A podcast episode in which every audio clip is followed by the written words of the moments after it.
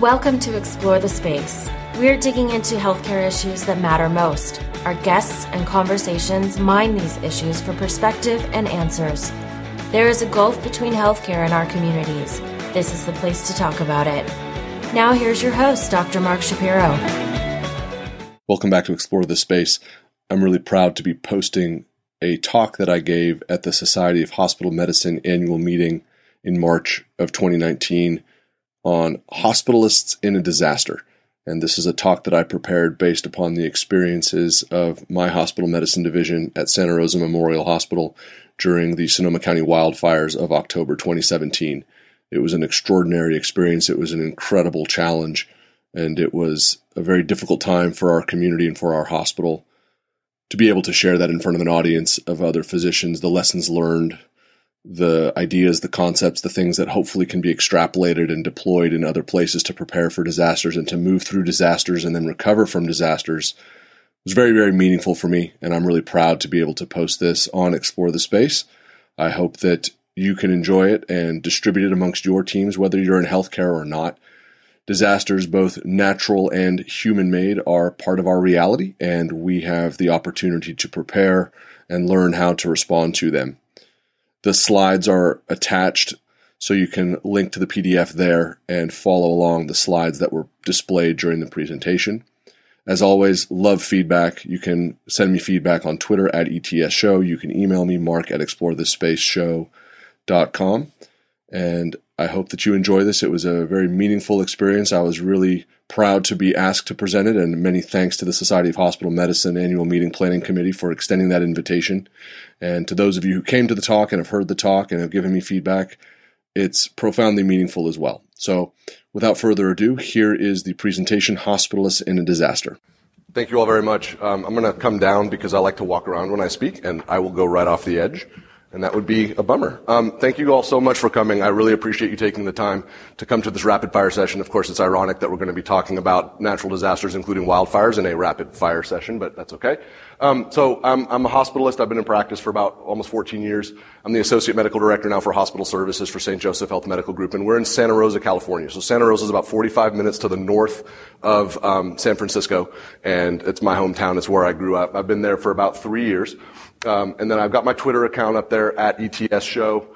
I don't have any relevant financial disclosures to talk about. And in terms of social media for this talk, I'm, I'm, a, I'm, a, I'm a firm adopter, and I would ask you please feel free to submit on social media. If you hear things that are resonant and you want to send them out, please do so. Please tag me um, at ETS Show. It's actually really helpful to kind of hear what things are resonant, what stuff feels sticky, and um, get a sense of what is important to people who are listening to this talk. And then, of course, the hashtag uh, hashtag HospMed19. Um, so the objectives of our conversation really is to take a focused look at how a hospital medicine division can prepare for, respond to, and recover from a disaster. And the term disaster is a really broad term, and we're not going to try to boil the ocean in the next 40 minutes. Um, this is really to look at some kind of ideas and best practices around what happens in a disaster, what a disaster looks like and feels like, and really to sort of build a sense of cohesion together. I've given this talk several times, and I'll just ask you right up front to please excuse me. There's a couple parts where I can get a little bit emotional, um, and then really to kind of come away with a need, understanding a need for a, a process. The capital P is not a typo process and developing that, that's a proper noun in this setting. And it's really important to be able to think about and conceptualize what your team-based process will look like when there is a disaster happening. And so when we're talking about a disaster, we're talking about natural disasters, wildfires, earthquakes, tornadoes, flooding, um, all of those sorts of things. We're also talking about mass casualty events, mass shootings, traffic accidents, things like that. And so I just kind of want to start with kind of a quick raise your hands, a quick poll question for the room. Who in the room has already been through some type of a disaster? So about what I expected, about half of the room. So this is this is going to be new, not this is going to be sort of new stuff for some. But again, everyone's experiences are different and they're very very contextual. So the idea is to kind of imprint concepts to take back to then think about in the prism of where you live and where you work and what some of you have already experienced as well.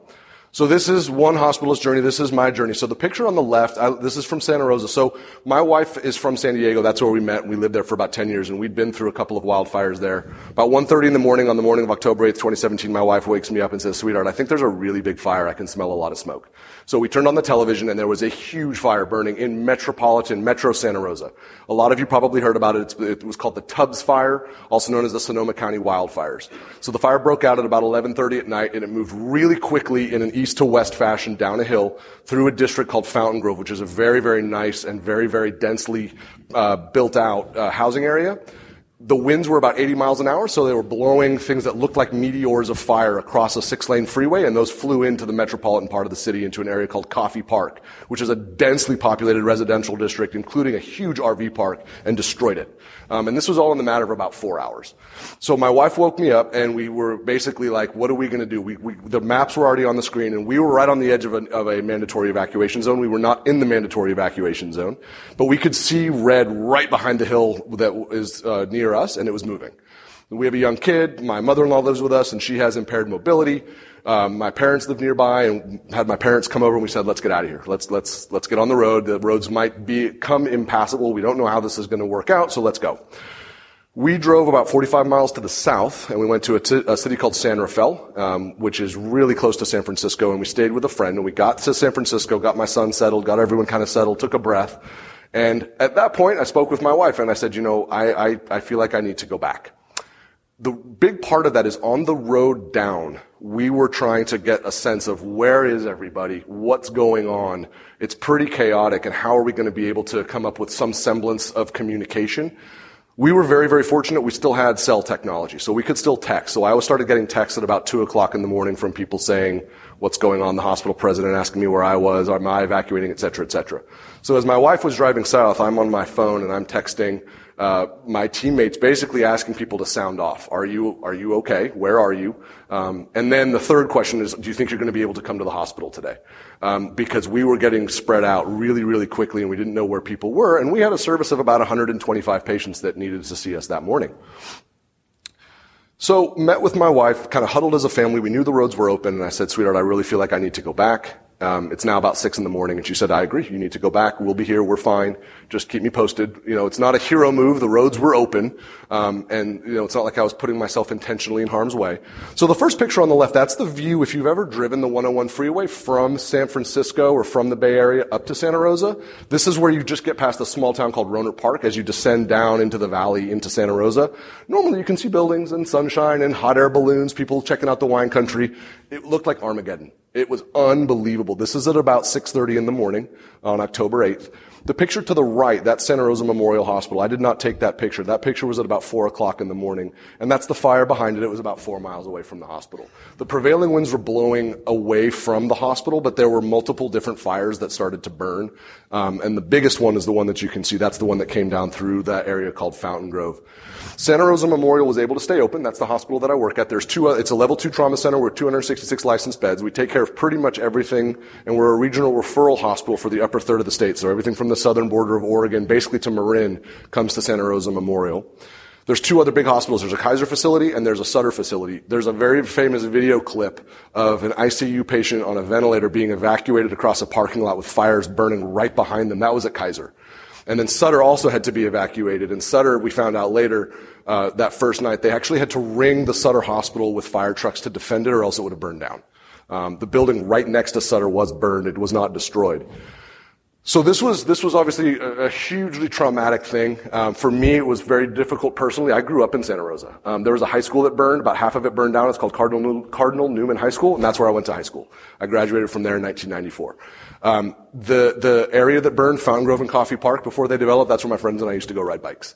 Uh, so I know those areas really, really well. And the destruction was unbelievable. So in the first night alone, 56 doctors in my medical group lost their homes. One out of every six physicians in Sonoma County lost their homes. 23 people lost their lives. 5,500 structures were destroyed. Um, and that, most of that is in the first night. So we were just sort of starting to collect information and figure out what was going on. For our hospital medicine division at the time, we had 23 doctors on the team. 17 were displaced, myself included. We had four doctors who ended up losing their homes. Thankfully, nobody on our team was hurt, and none of the members of our, of our medical community were hurt in the fire either. so that's kind of a snapshot of where we were. I got back to the office and we just needed to start to get ourselves figured out and start seeing patients um, and start to move through the process. And as a hospitalist division, what you'll find you know, my philosophy in terms of being, being a leader in medicine, especially as a hospitalist, is you have to make yourself indispensable. Your team has to be indispensable to hospital operations. Our team was that, and I know almost all of the teams that are here are exactly the same. When that happens, when the disaster happens, everyone's going to look to you and say, "We need your support. We need your help." And that's what was that's what we were working with, and that's what we were working on. When I got to the hospital, incident command was already up and running. The cafeteria was absolutely packed with people, not necessarily injured, but a hospital is just where you go in a in a disaster. So it was packed with people. Some people were covered in like smoke. Some people's clothes were burned. It was completely chaotic immediately started to hear about who else had lost their home. The president of the hospital lost his home. The chief nursing officer lost her home. Um, but they are all at work, and we're all starting to kind of get operations going and start to figure out what we're going to do. So that sort of sets the framework of, of that first day for me, and that was the beginning of really what turned into like a six-week odyssey. It's still not over, but that first month for our division was extraordinarily difficult. Um, it was very, very stressful, and we're going to talk about some of the things that came out of that, some of the amazing lessons, and some of the incredible things that happened as well. So in terms of, let's start with the preparation phase. We're going to do preparation, um, moving through the disaster itself and recovery. So first part of preparation is to drill. Um, it's to drill, and then it's to drill, and then it's to drill. So let me, uh, we'll skip to the bottom of this. How many people in the room have ever done any kind of disaster drill? So a little bit more than half. The next time I give this talk, hopefully next year, everyone needs to raise their hand. Um, it is essential that you do some kind of drill. The idea is to find a drill that is your highest risk event, depending on where you live. If you live in the Nebraska, if you live in the central, you know, in the central United States, maybe it would be something to do with flooding. If you live in a major metropolitan center, maybe it would be a mass casualty event. But you need to be thinking about what is the right thing for us to drill on. When a drill is offered, you have to attend.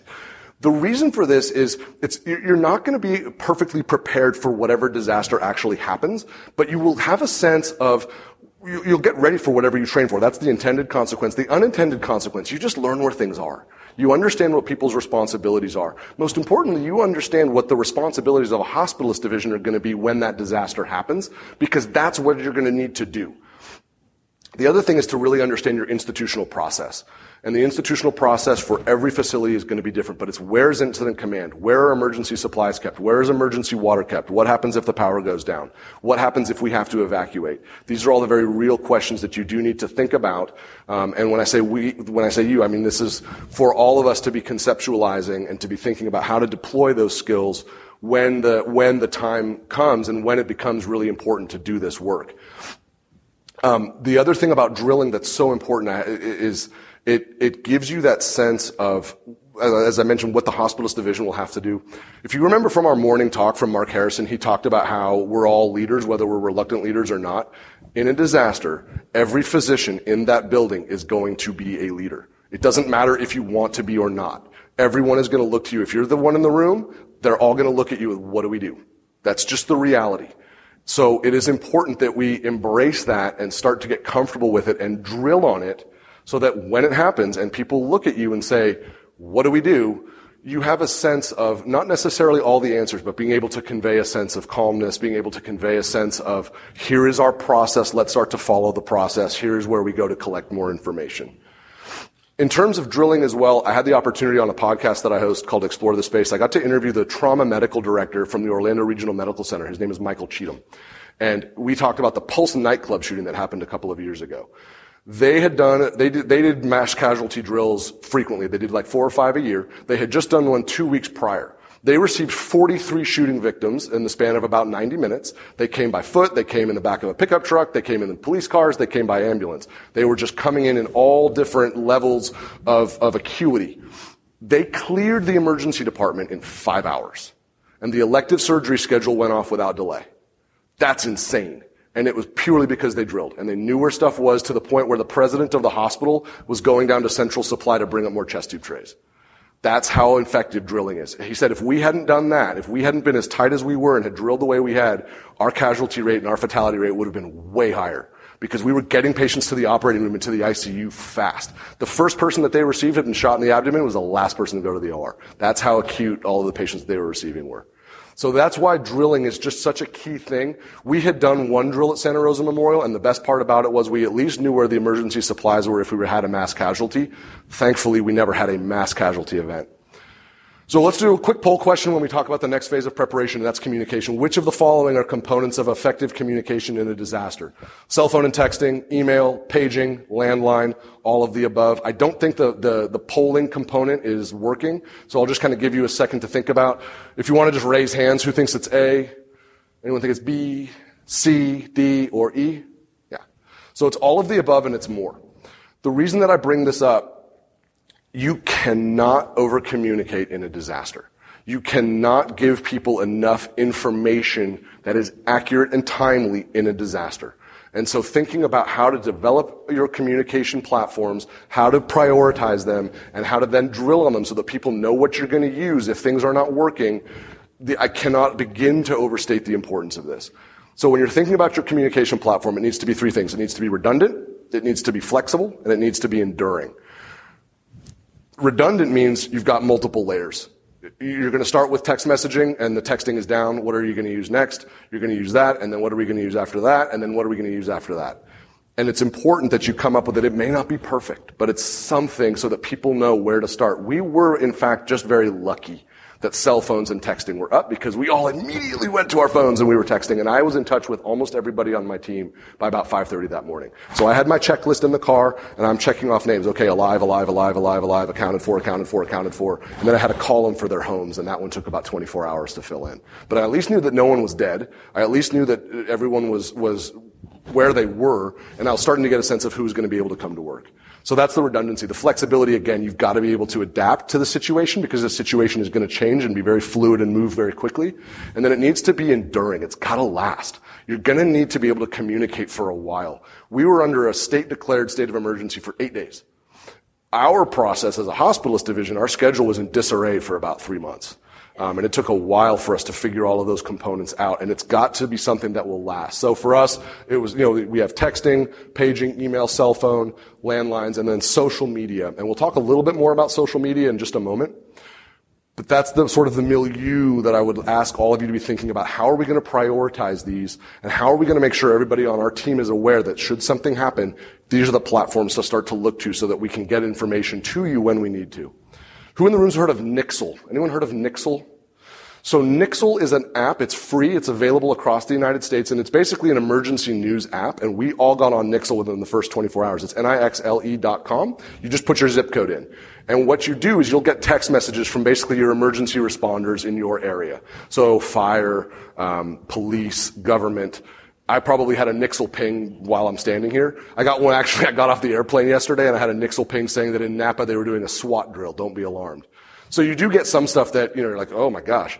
Road closures, things like that. During the wildfire, we were getting Nixle pings like every 20 or 30 minutes. And it's really good because it's good news good in terms of its quality news. It's coming from sources that you know know what they're talking about, and you also know that your team is getting that same information at the same time. We also picked one radio station, and we just decided as a team, let's all pick this one. So I, if you have local news stations, everyone's going to turn on their radios.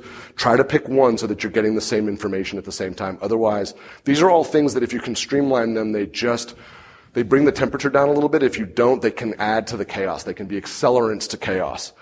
And then we decided, I decided that first day we needed to increase face time. So we did two things. One is we have a, um, the, the team is managed by Envision Healthcare Services, and some of my teammates from Envision are here. We, that afternoon, started a text uh, conversation, and then we had a conference call every day, basically me giving them a report of, here's the team, here's, here's where everyone is, here's what we know about everybody's housing, and here's our schedule. We've got all these patients to see. We also had a team-based afternoon huddle, 3 o'clock in the team room. If you had a patient coding, you didn't have to come. Otherwise, you had to be in the team room. And that was basically just run down the list. Are all of our patients accounted for? Are all of our teammates accounted for? What's our schedule for tonight? What's our backup plan for the night doc if they have to leave? Who's going to be here tomorrow? Um, and here's the information that I have to convey and how's everybody else doing? And then we could kind of do like wellness checks. And we did that for about two weeks. It was so good on so many levels, and that's something that I would strongly recommend as a best practice is just to increase those touch points because you can do all those things, but you also just get to be around your friends. You also just get to be around people that you know. And, you know, for us, the team that I'm a part of, you know, we talk a lot about how we're a family because we're around each other more than our family some of the time. We don't always get along, right? We argue and we complain and things go sideways sometimes, but we're a family. And when you get to be around your family when things are literally burning all the way around you, it feels really good. So the goals of the communication, right? We want team-based communication. We want to make sure everybody has the same information at the same time. We want to be able to share disaster-related information. So whatever we're gathering, we want to make sure everybody knows the same thing. Incident command liaison. So the medical director or somebody serving in that role will be, as the hospitalist division, will be the liaison between incident command and the division.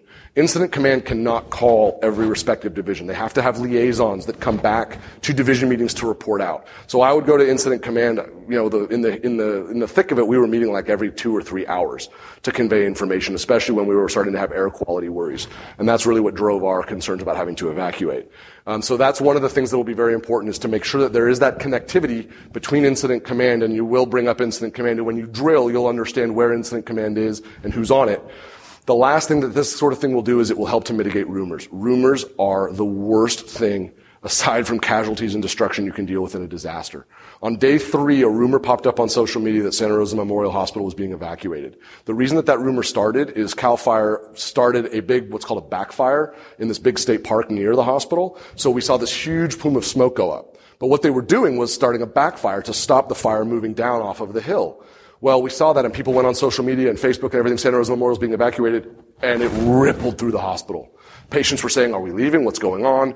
It, it, it, it, was awful. It was a real accelerant to chaos. And so you really want to be able to grab hold of rumors quickly and mitigate them as best you can.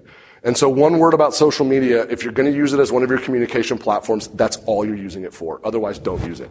Um, and then have somebody that is checking social media to make sure if they see something pop up that they can try to get control of it because otherwise it becomes very, very disruptive very, very quickly. So more on preparation coordination. This is Debbie Pardini, and I have her permission to put this picture up. She is our clinical coordinator. Debbie's from Sonoma County, like myself. Um, she is in the office every morning, 5 a.m. She goes over all of the admissions and discharges. She organizes everything. She sends the list to the floors of who's covering which patients. She gives us all of our patients for the day. Fires broke out. Her roads were open. Nobody called her. Nobody checked in to say, what's, what's your status? I hadn't had a chance to get to her yet. She just went to work. Got to the office at about 4:45. I got there at 7:15. Everything was done. She had done everything that was necessary for our daily operations to continue, and the phones were ringing off the hook. The nurses were calling, the hospital incident command was calling, and she had handled everything. And this is one of the parts where I still get a little bit emotional just thinking about what she was able to do and also thinking about what would have happened if we hadn't had her in that role that morning. We would have been in, we would have been in total disarray. She had everything squared away for us. And so part of coordination and part of preparation is identifying the key roles in your team that keep operations moving, that you have to have on a daily basis to operate and make sure that you have people cross-trained to do it. Because there are certain things that nobody else can do. Nobody else can volunteer for, right? You're gonna get volunteers to come see patients. If someone doesn't know how to use your software and your materials to distribute patients or to bring in additional staff or whatever you may need, you're not going to have that resource. And so it's really important that you have people that are cross-trained to do that role. One of the things that we had already done, thankfully, we had an associate medical director. If I hadn't been able to come to work, if I had been displaced two hours away or, God forbid, hurt or something worse, somebody has to step into that role and know that they're going to be the one that goes to incident command and be able to then do all of that work. So it's really important that you have this idea of, again, just building in that redundancy so that people know what they're going to have to do to coordinate the work. Um, you know, what Debbie did that day, like that's, you know, it's, it's, it's like Mount Rushmore stuff because it's just what you do in the moment, right? It's what we do as physicians, but it's what everybody does when they feel like they're part of a team and part of a community and something bad is happening. They just step into the tension and get to work. So then we do one more quick question. This is about staffing. Which staffing challenges are going to come up? So staffing challenges in a disaster conclude which of the following? We'll move kind of quickly. Displaced, injured, or dead unpredictable evacuations, managing volunteers, privileging and onboarding, or all of the above? Who thinks it's all of the above? You're absolutely right. Anticipate the staffing challenges that can come up. And I'll just go back, right? You might have people who are displaced. We had 17 out of 23 physicians on our team displaced. You may have people getting, may have people injured or killed. Thankfully, we did not. Um, the evacuations can and will be very unpredictable. On night four, our night doctors got evacuated, so we had to cover them because we need to have a physician in the hospital at night. Managing volunteers, we were swamped with volunteers, which is a testament to the people that want to participate and want to be helpful, but we were absolutely crushed with volunteers.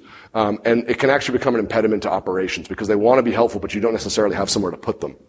Um, and for us, the biggest barrier for utilizing volunteers, just for fun, just to humor me, what do you think the biggest single barrier to getting volunteers to work seeing patients was for a hospital? The electronic medical record, and it's not close. If they don't know how to use your EMR, they can't help you. And so we actually had conversations about going off of the EMR, but then we realized, you know what, we actually have enough staff. But if they don't know how to use your EMR, they're, they're no help. One of my teammates uh, came to us. She had just started work with us. She lived in Houston. She got through, um, uh, oh my gosh, I just blanked, the hurricane that hit Houston. She was stranded in her condo tower. That all clears up. She gets on the road. She, she and her husband drive to Santa Rosa. Her first day of work was October 8th, 2017. She walked into her first day of work and it was the wildfire. And she said, all right, give me some patients. I'll figure it out. And she did. And because she's awesome. And these are the kind of people that we have sort of in our community. And on that same vein, I want to talk a little bit about outside institutions. So I got home from the hospital at about, uh, I want to say like 11:30 at night that first night, and I called my wife to check in because I went back to our house, um, and she was still in Santa Fe, and she's like, you know, you're going to need staff, you're going to need docs. She's smart, and um, she said, you know, you need to call Bob. And so I, I, over the years, got to know Bob Wachter a little bit. He's at UC San Francisco. I said, no, you're absolutely right. I need to call him. Um, and I checked my email before I called him, and he'd already emailed me. He'd already said, Mark, we're here. Call me and tell me what you need. So I called him. I said, Bob, this is going to last a long time. We're going to need physicians. I'm, I'm not going to beat around the bush. We're going to need staff. We're going to need doctors that can come up and see patients. We're all okay, but this tempo that I just went through for the last 14 hours, it's going to be unsustainable for the next weeks and months while we figure all of this out. We also reached out to our colleagues with Providence St. Joseph Health in, in Southern California. Same thing. They said, just tell us what you need. We'll come. Um,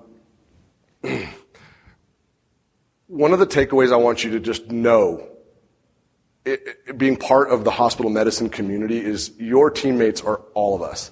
And everyone will have your back when something happens. It was unbelievable how many people stepped forward to, to, to be of service. Brad Sharpe was in here. I know he had to just step out. Brad was instrumental working with me from UCSF to try to get UCSF doctors. When we put the call out to UC San Francisco, 14 hospitalists said, no problem. I'll come up. Just let me know when. I'm avail- here's my availability for the next six weeks. Three hospitalists from Providence St. Joseph in, in, Southern California said, sure, come up, no problem. They were already credentialed because they're part of the same organization. They flew up, they left their families, they came and did night shifts with us for like three weeks. That's just because that's the kind of people that we all are. And it was, it was, it, it's something to see, and it's a real point of pride. And so part of this work is to know that ask for help because everyone's going to want to help you. And as I told when I get uh, the opportunity to give this talk at UC San Francisco, God forbid something happens in San Francisco, we're coming south. They just need to send up the signal flare and we'll come down because this is the community that we work in. These are the people that we work with. But it's important that you know those people and that you have those relationships because you will need them absolutely. Rounding. Rounding in a disaster is surreal. Um, and it is important to think about in your drilling what does that experience of rounding in a disaster look like and feel like. The patient needs and requests are like nothing I'd ever experienced before. Walk into a patient's room, doc, my house burned down. I don't know where my family is. You have to discharge me right now. Okay. Yeah. We have a pharmacy for you. Our clinic is going to be open tomorrow. I, I got, sure. I, I'm not going to keep you. Doc, I can't get out of bed. I don't know if my house burned down, and I can't find my family. This was the whole first week. And it's still going on now. We still are checking in with each other in the hospital every day. How was your experience with the fire? What happened for you? Um, it's, it's, it's a difficulty. And it's something to be ready for to know how to disposition patients, how to get people moving if you absolutely have to, what resources are you going to have outside the hospital. Unique hospital needs. This was one of the great ironies of any disaster. Santa Rosa Memorial Hospital does not take care of burn victims. If we do have a burn victim come, they get transported to the Bay Area. Most of the time they go to Santa Clara. One burn victim came into the hospital. It, you know, these things, she wasn't badly burned, thankfully. And I ended up taking care of her. So there I am in my cargo pants, my Napa half marathon t-shirt. I threw a Leatherman in my pocket for reasons passing understanding. I'm like the least handy guy in the world. Hiking boots because I'm like, I don't know how long I'm going to be in these clothes for. And I go to see this woman. She's about 94 years old, and she has third degree, second and third degree burns on her hands, and she has an inhalation injury. Now we got to get her out of the hospital. She's going to do fine, but we can't manage her hands. Both hands were burned. So I start talking with her. How are you feeling? She said, she's, she's distraught. What's, what's going on? She had woken up. She lived in Fountain Grove. Her husband was much older than her. I think he was like 99 years old. She couldn't wake him up. She dragged him down the stairs. She dragged him to the front of the house. She couldn't get him out of the house. She caught on fire. She had to leave him in the house and he died. She fell down in the road waiting to die. And the last fire truck out of Fountain Grove saw her and picked her up and brought her to Santa Rosa Memorial. Their house was destroyed. So this was her story, and I'm now engaging with her around telling her we actually, not in these terms, but we have to come up with a different treatment plan for you because this isn't the right place for you. As traumatic as this all has been, we got to get you in a helicopter or an ambulance and have you go two and a half hours to the south. I had to call her son and have that same conversation. He knew his father was dead. Um, he didn't know what was going on with his mom. I was the first physician that he had spoken with. And that interaction, right, you lean on every skill that you develop when you come to conferences like this about how to have communication in a high pressure environment. That's when you use those skills. And you will need to use those skills. Um, people are not going to be at their best. People are going to have experienced severe traumas, and you will need to move through that. Michael Cheatham, when we talked at, when we talked on the podcast, said the toughest thing that they had to deal with was not dealing with all of the trauma. It was that all of the families came to the hospital. Is my son alive? Is my daughter dead? Where's my son? Where's my son? And it was for days trying to figure all of that out. It is incredibly difficult and you need to be prepared for it and you need to know what resources that you'll have to, to manage to it because you're going to do it and you're going to want to do it. That's our job. And so that's what we do. And then understand your evacuation protocol. If you are in a hospital and you do need to evacuate, how does it work? Every hospital is different. This is why you drill. I don't want to spend too much time on it except to say make sure you know what that protocol is. The last thing is, is if you are able to work and you're able to go to the hospital because you, from your home, take extra gear because you don't know how long you'll be there for.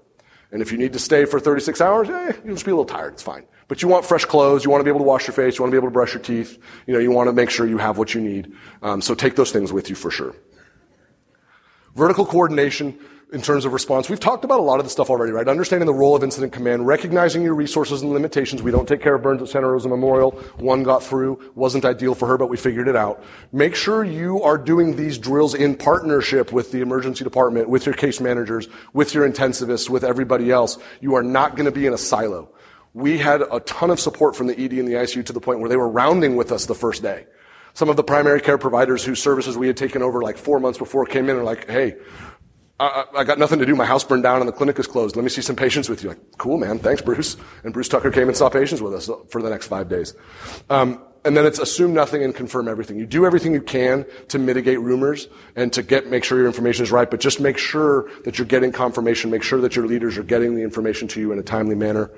We developed a pre-admissions process because one of the other things that will happen, patients come to the hospital, they have nowhere else to go.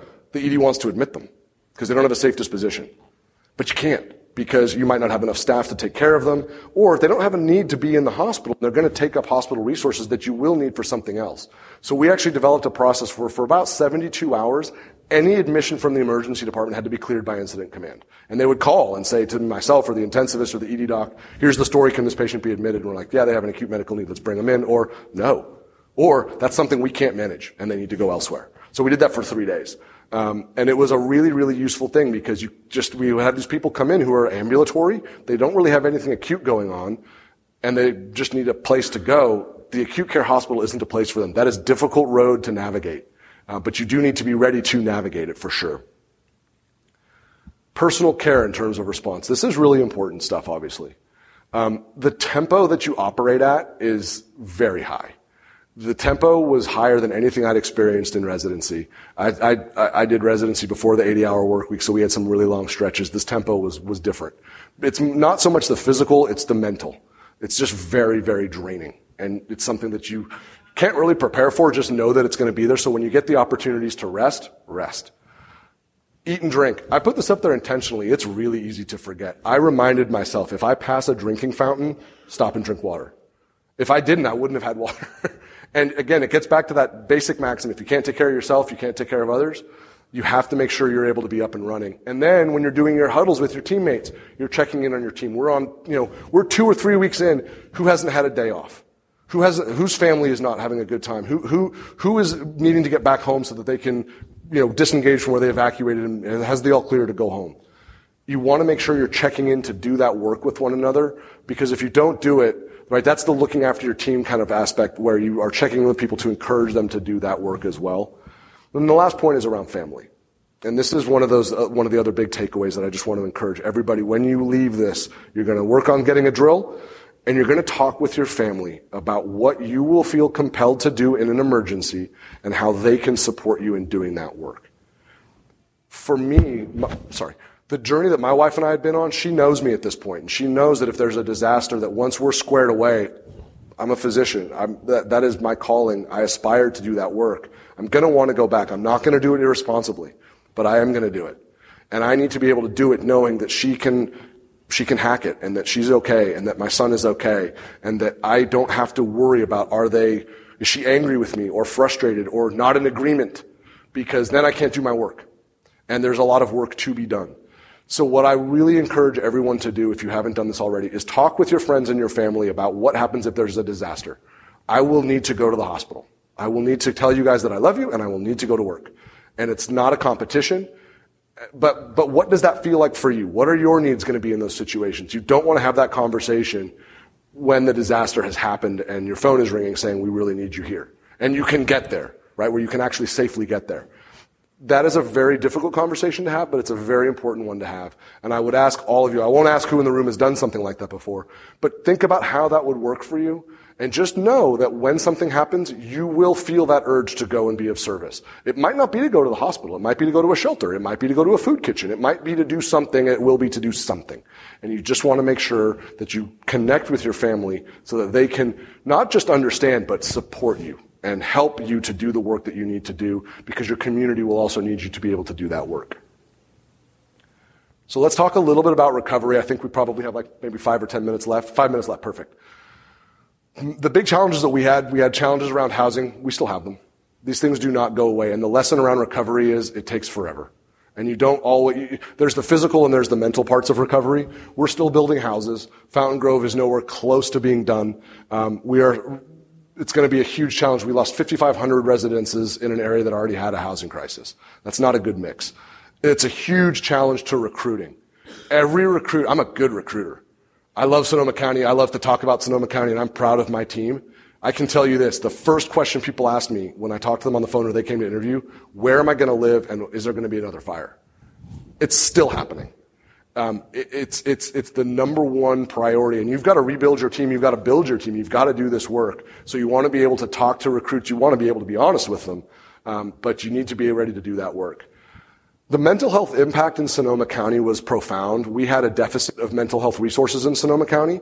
We had a ton of people who went from being housed to having unstable housing or who had unstable housing who were now homeless.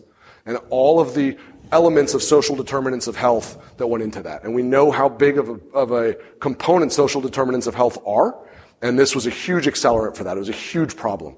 We are still admitting people who say, I'm having anxiety attacks after the wildfire. And when you explore it and you learn what happened to them, it's understandable. And it's why they're having difficulty taking their medications or why they had recidivism with substance use disorder. These things have become very real and very, very tangible. It's hard and it takes a very, very long time. And it can remain and stay very, very traumatic. For us, with recovery, we have to remember to um, it affects everybody in different ways. I'm sure people have seen the news that in the last five days, Two students from Parkland High School who survived the Parkland High School shooting committed suicide. This morning, like three hours ago, it hit the news that one of the fathers of a child who died in the Sandy Hook school shooting took his own life this morning. These things don't stop. The pain and the ripple effect of disasters goes on and on and on. And we have to be the people that can recognize that. So when you're seeing patients after a disaster, a year after a disaster, two years after a disaster, ask.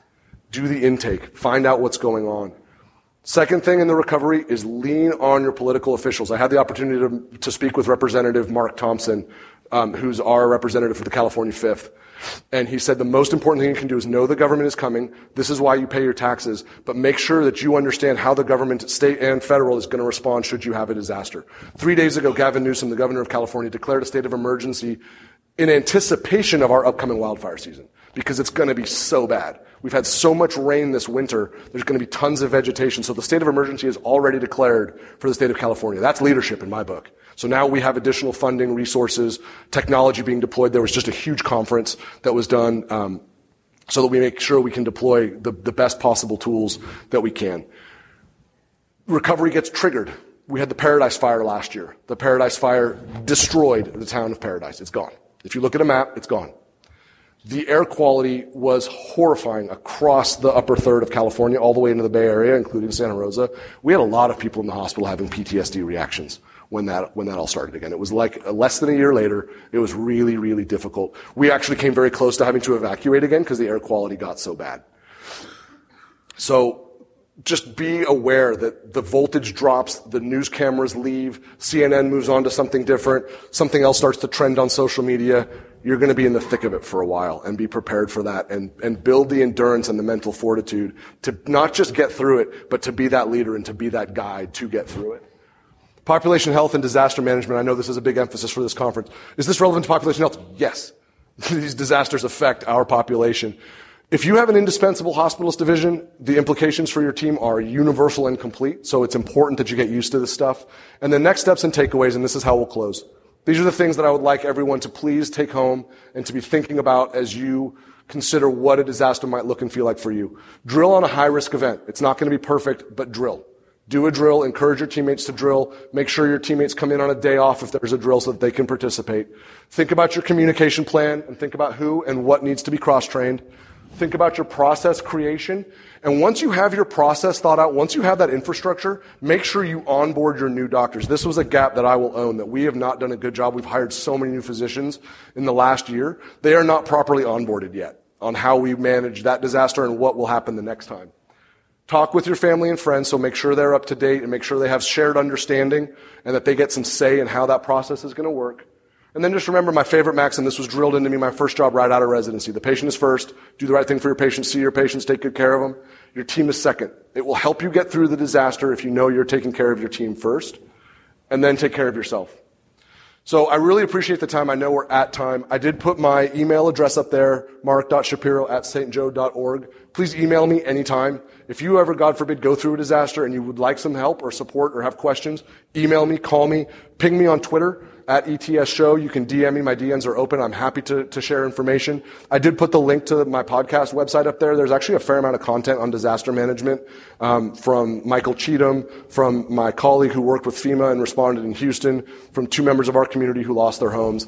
Um, and there's just, again, it's that idea of how we share information and how we get through it. And then the final thing, and then we'll close, just know that you're part of an extraordinary group. You're part of, you're part of the world of hospital medicine. We have each other's back ask for help and people will come to help you. So thank you all very much. I know we're at time. I'm available for questions. I'm here for the next few days. So thank you all very much.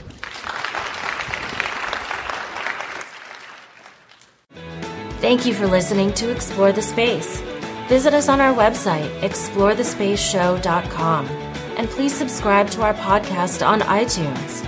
Follow us on Twitter at ETS Show and you can email Dr. Shapiro by writing to mark at explorethespaceshow.com.